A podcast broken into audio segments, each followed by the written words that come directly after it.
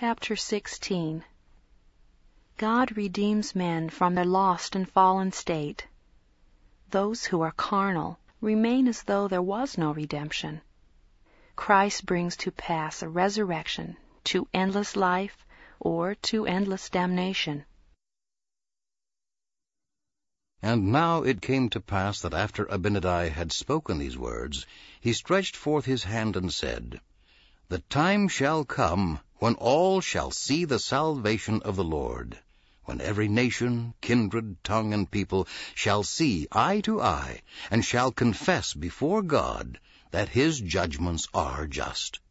And then shall the wicked be cast out, and they shall have cause to howl, and weep, and wail, and gnash their teeth, and this because they would not hearken unto the voice of the Lord. Therefore the Lord redeemeth them not. For they are carnal and devilish, and the devil has power over them. Yea, even that old serpent that did beguile our first parents, which was the cause of their fall, which was the cause of all mankind becoming carnal, sensual, devilish, knowing evil from good, subjecting themselves to the devil. Thus all mankind were lost, and behold, they would have been endlessly lost, were it not that God redeemed his people from their lost and fallen state. But remember that he that persists in his own carnal nature, and goes on in the ways of sin and rebellion against God, remaineth in his fallen state, and the devil hath all power over him.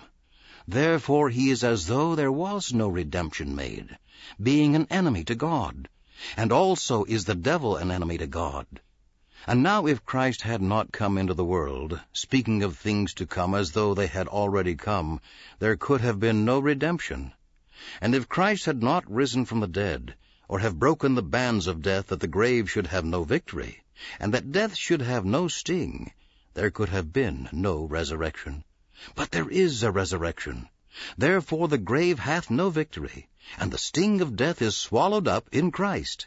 He is the light and the life of the world.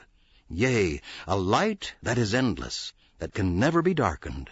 Yea, and also a life which is endless, that there can be no more death.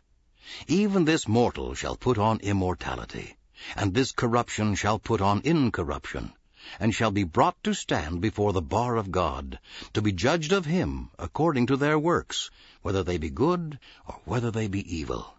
If they be good, to the resurrection of endless life and happiness. And if they be evil, to the resurrection of endless damnation, being delivered up to the devil, who hath subjected them, which is damnation. Having gone according to their own carnal wills and desires, having never called upon the Lord while the arms of mercy were extended towards them. For the arms of mercy were extended towards them, and they would not. They being warned of their iniquities, and yet they would not depart from them.